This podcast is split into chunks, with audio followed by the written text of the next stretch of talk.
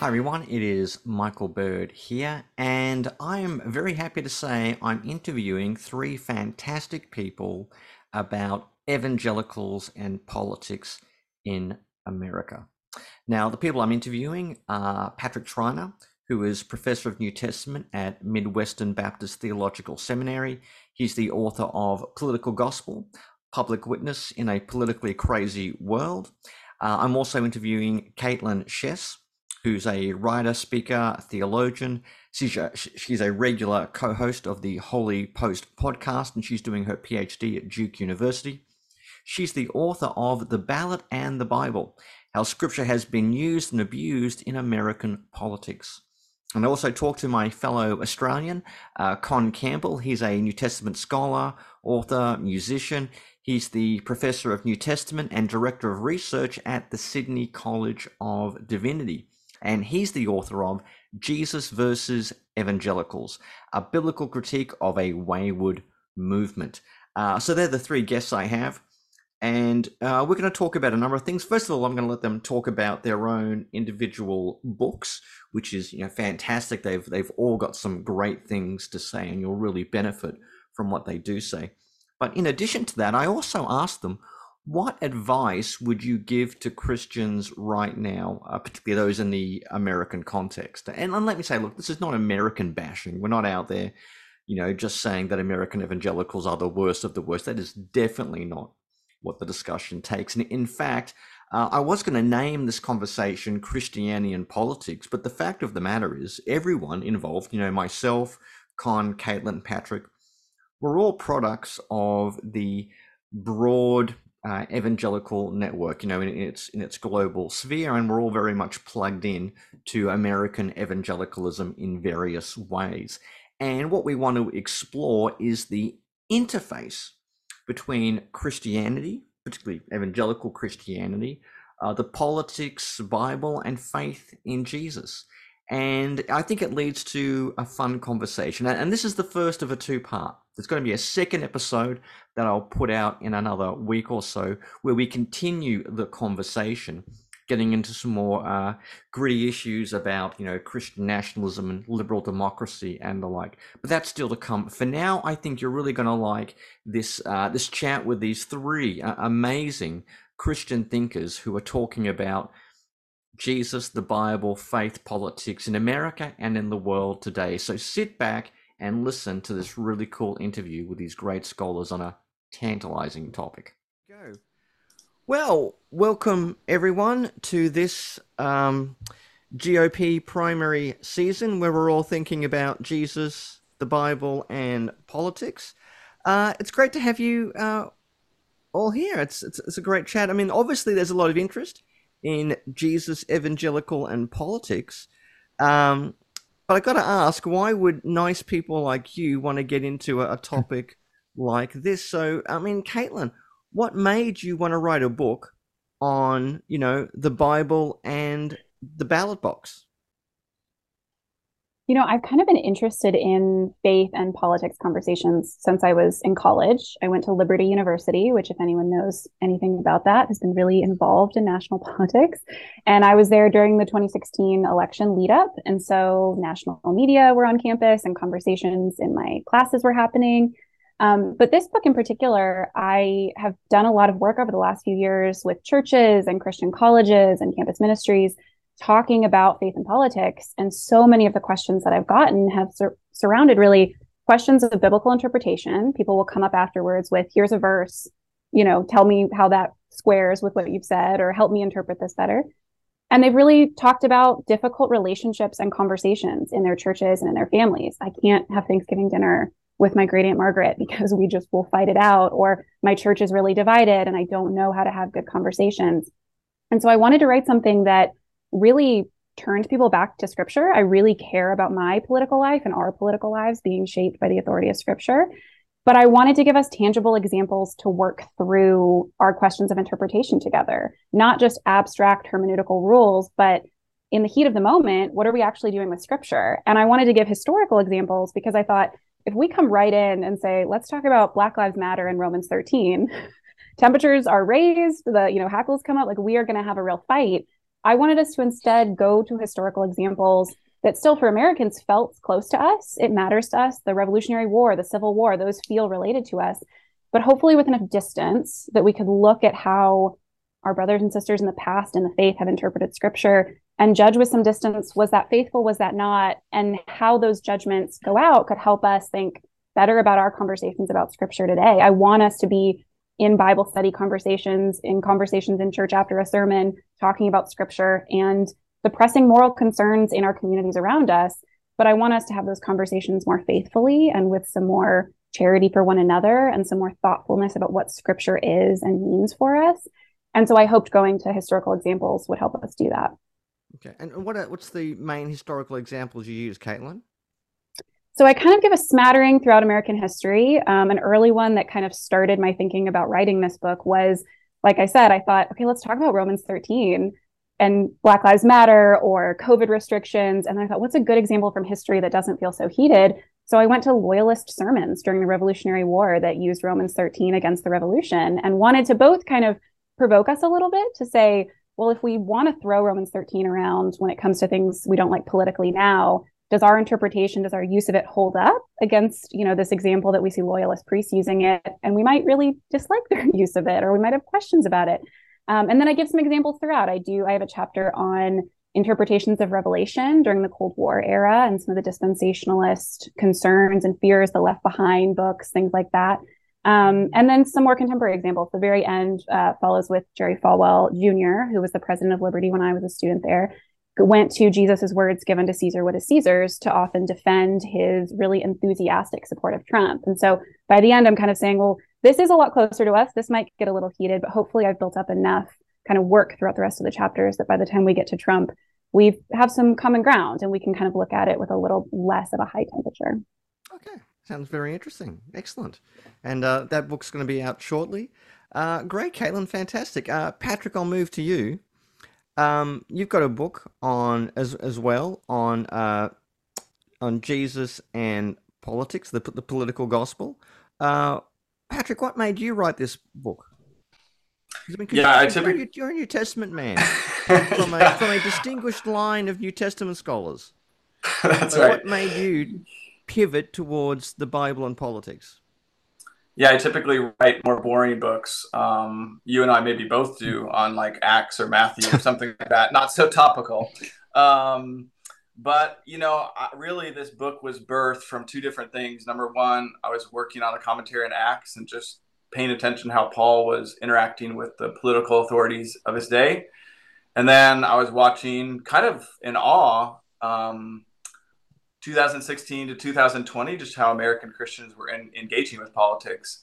And so both of those things came together in my mind, and I thought, I think we need to do more work on political discipleship.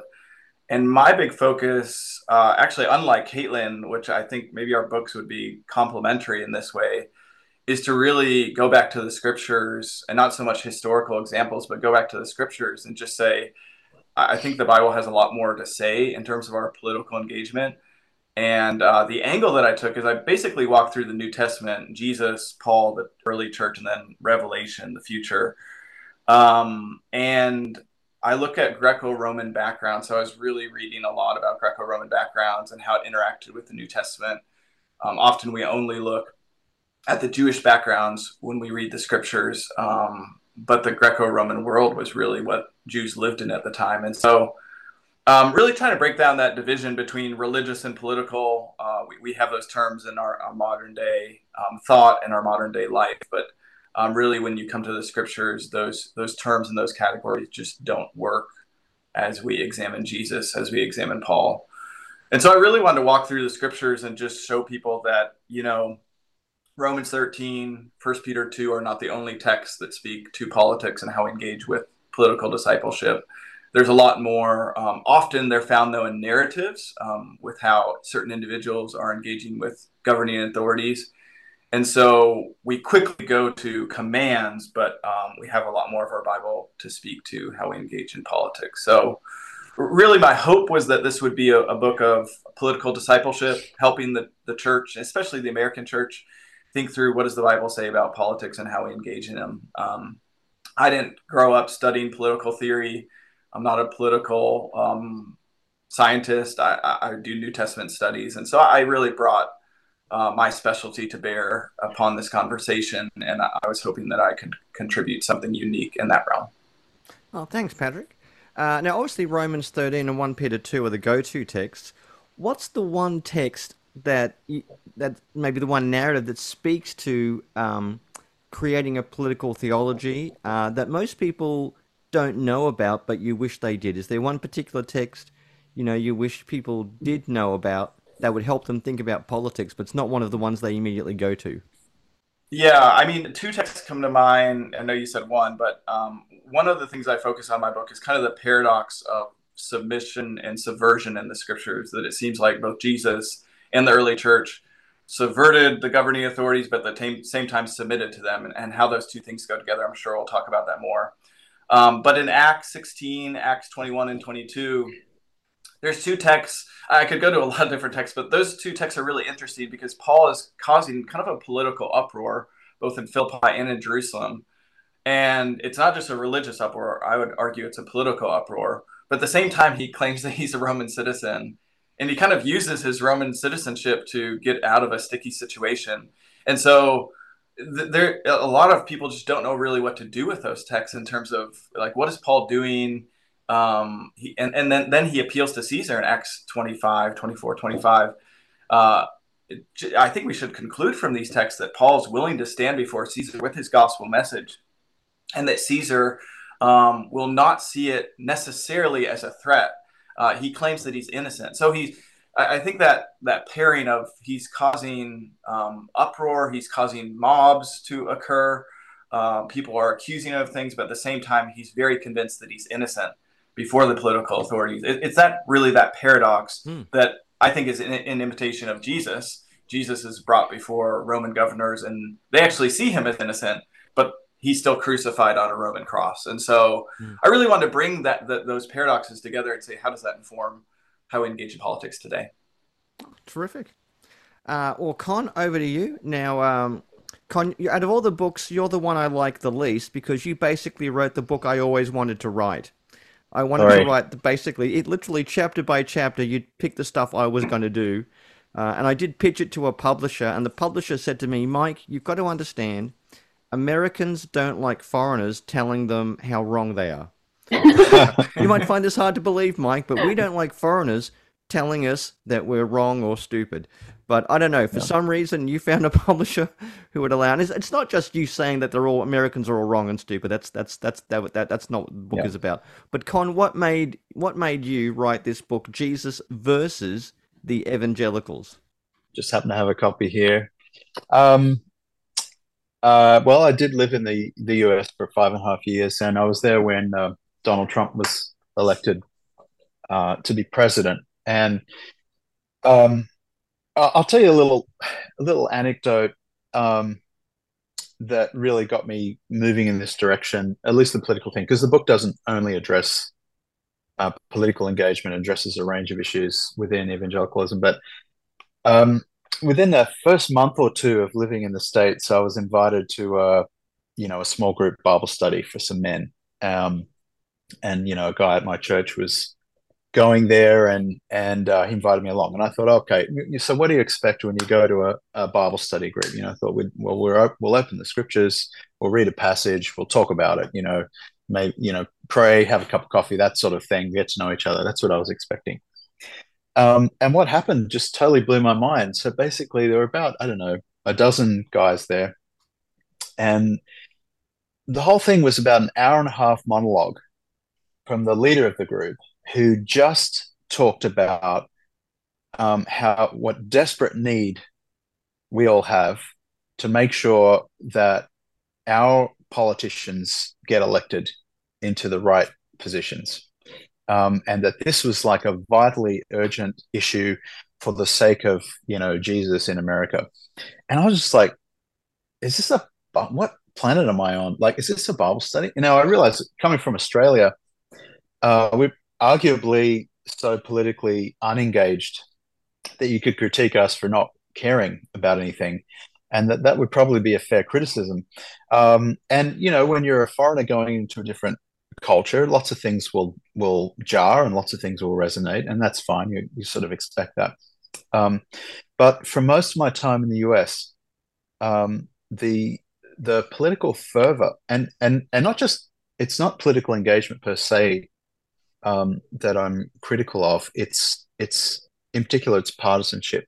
So this idea that there's a part, if you're a Christian, there's one party that represents you, and this is the party you must vote for in order to either establish America as a Christian nation or to retain the Christian character of America.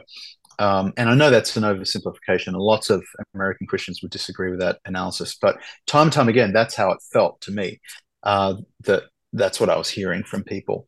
And so in the book, I want to sort of disentangle this view that there's one party for a Christian to vote for, which assumes a whole bunch of Christian priorities, but actually ignores or marginalizes other priorities that we find in the Bible, and including in the teaching of Jesus, that have become associated with the other party.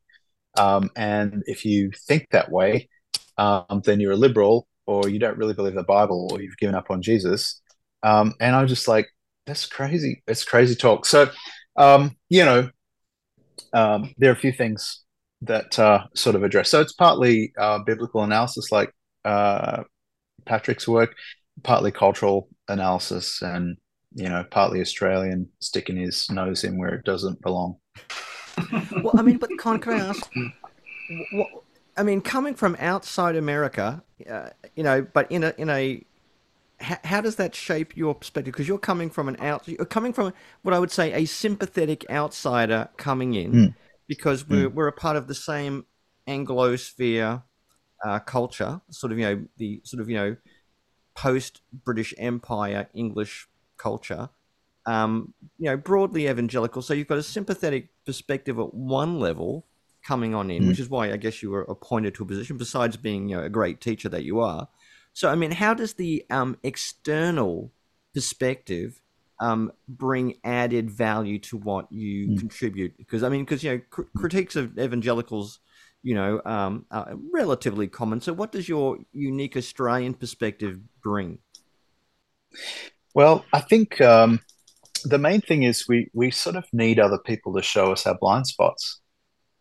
Because by definition, we can't see them ourselves. And often it takes someone from outside our own context and culture to identify those blind spots. And in Australia, we have blind spots too. But again, by definition, I need someone else to point them out to me. So I think the American church will quite happily point out other cultures' blind spots, like, say, ancestral worship within the church in African countries, for example.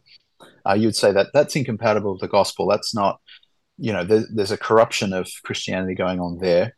But for many African Christians, that it seems natural and normal, and it perhaps is a blind spot that needs to be pointed out. But by the same token, our African brothers and sisters are very good at pointing out that Western Christians are very materialistic and obsessed with wealth and comfort. And we might say, well, that's not fair. I don't drive a Porsche, but actually from their perspective, it seems quite appropriate to call us out on that. So, I think listening carefully to outsiders who care, not just who want to throw stones, but who care and who do share some fundamental principles, especially related to our worldview, is important. And I'd like to think that I would be receptive to similar criticisms if anyone dares to level them toward me. Oh, I'm sure there are many who would dare, Con. I'm sure there were many who would dare. Yeah, there are. Let me ask you all just one quick question individually. What is the one thing you wish Christians in America knew about, I don't know, Bible, theology, culture, and politics? Let me go first. For me, it was the ability to differentiate between what is Christian and what is cultural. I would say that is the number one thing I would like to teach people, because these things get conflated too much. But Kaitlyn, what's the number one thing you'd want to teach or tell your fellow countrymen and women about Bible, politics, theology, and religion?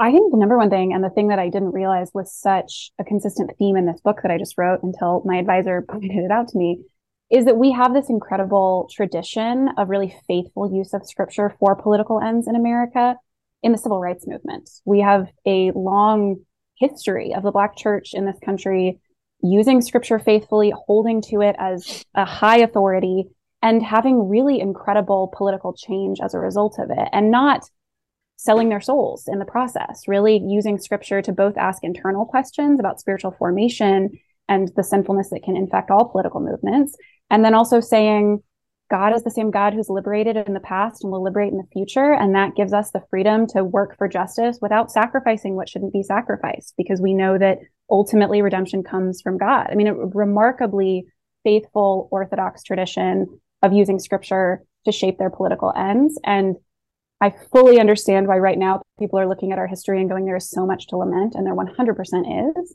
But I fear that a lot of Christians my age, especially today, you know, younger millennials, Gen Zers, are going, there is nothing that we can salvage in this tradition. There's nothing in evangelicalism we can salvage. There's nothing even in using scripture in politics that we should return to. It's so bad. It's only been misused. We need to just stop doing it, stop making any reference to God or to scripture in our political life.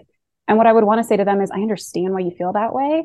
And also there is a tradition, even in your own country, outside of the one that you feel has really failed. And it's been this really faithful tradition that we should turn to and learn from. That's a very, very good point. A recovery of a responsible use of the Bible politically. Yeah.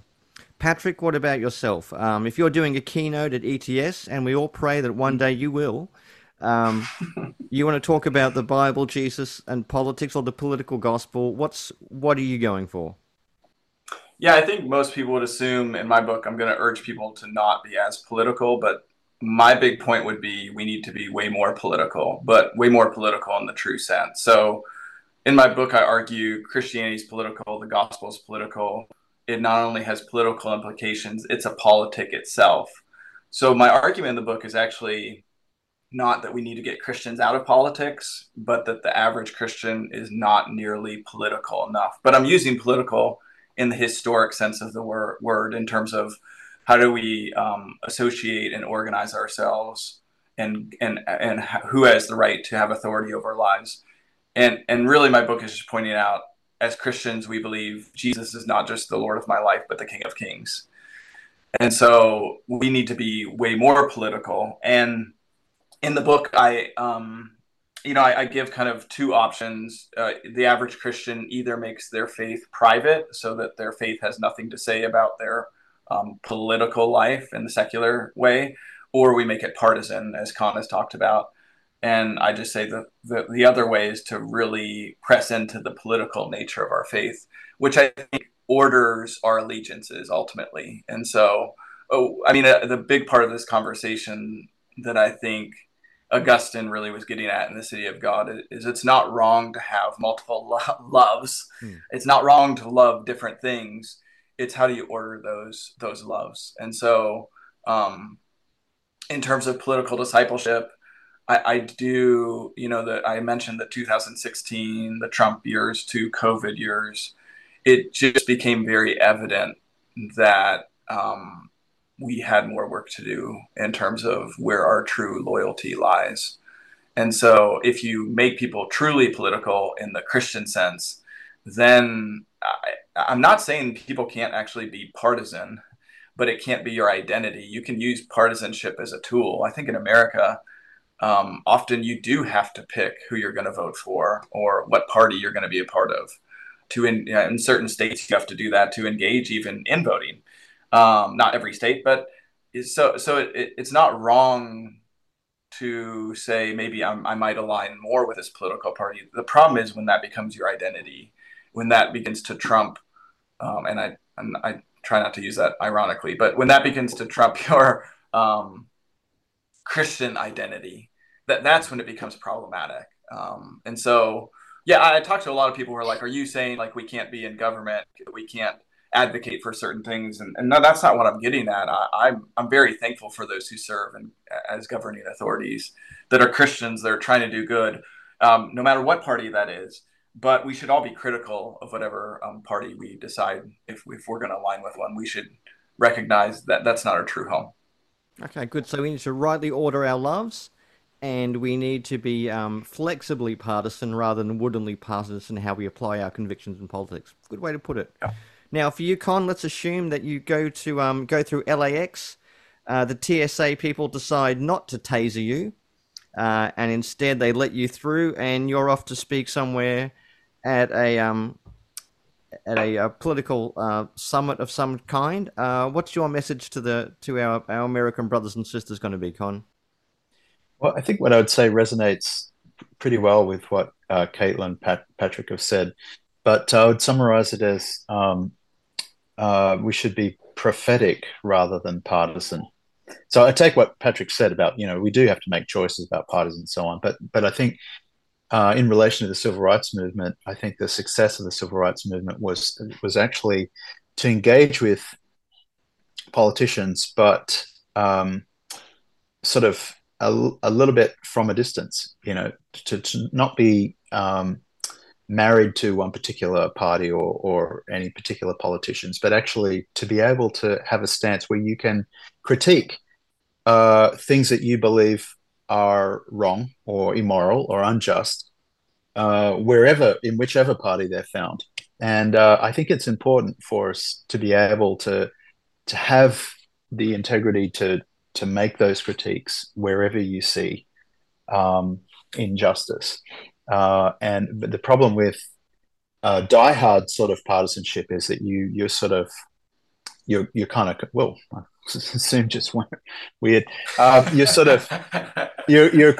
Ready for the close-up. Hey, makes it more interesting with a moving camera, you know. This is great. Wow. Yeah. iPad's got a mind of its own. Anyway, I think that's made the point that if you're somewhat independent politically, you're actually able to speak truth into every situation rather than being compromised by one particular allegiance. Okay, terrific. Well, I just want you to know what I would do would be probably closer to Kaitlyn. I would go back through those loyalist sermons preached in the New York in the 1770s, and my message would be bring back the king. Okay, everything after that was a mistake. You misread Romans 13, peeps. George III was not a tyrant. Bring back the king. That'd be my message. And make America Great Britain again. Yeah, yes, exactly. But yeah, probably won't go down anytime soon. Okay. Well, it's been great talking to you people. This has been a lot of fun. It's been good learning about your respective books. We're going to come back again at another point to continue this conversation. But I want to thank everyone, Kaitlyn, Con, Patrick. Thanks for chatting with me about Jesus, evangelicals, and politics. Thanks, Mike.